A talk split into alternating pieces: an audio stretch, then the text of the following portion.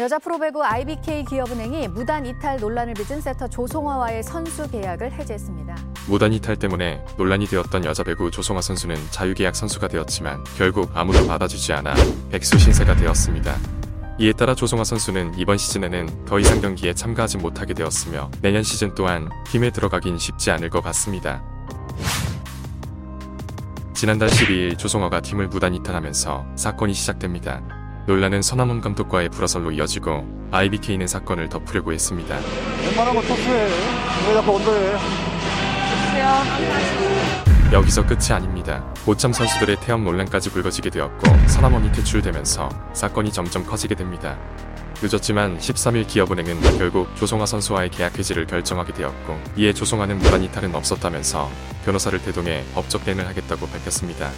하지만 17일 배구 연맹은 조성아 선수를 자유신분 선수로 공시하게 되면서 조성아 선수는 소속팀 없는 프로 선수가 되었습니다. 이에 조성아 선수는 발등에 불이 떨어지게 됩니다.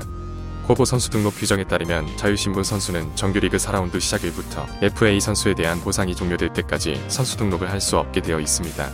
쉽게 말하면 3라운드 최종전이 열리는 오늘까지 선수 등록을 마쳐야 한다는 겁니다. 하지만 조성아 선수는 끝내 선수 등록을 하지 못했습니다. 쉽게 말해서 6개 구단 모두가 조성아 선수를 영입하지 않겠다고 밝힌 겁니다. 이에 따라 조성아 선수는 이번 시즌에 경기에 출전할 수 없으며 다음 시즌이 된다고 해도 구단의 러브콜을 받기는 힘들 것 같습니다. 또한 조성아는 현재 자녀 연봉을 받지 못하게 되었습니다. 현재 조성아는 무단 이탈을 하지 않았다고 주장하고 있으며 법원의 기업은행의 계약 해지를 무효 처리해달라고 요구하고 있습니다. 법원에서 조성아 선수의 계약 해지를 정지시키지 않는 한 조성아 선수는 거의 끝났다고 보는 게 맞습니다. 조성아 선수는 지금 빨리 그리스에 전화를 해보는 게 좋을 것 같습니다.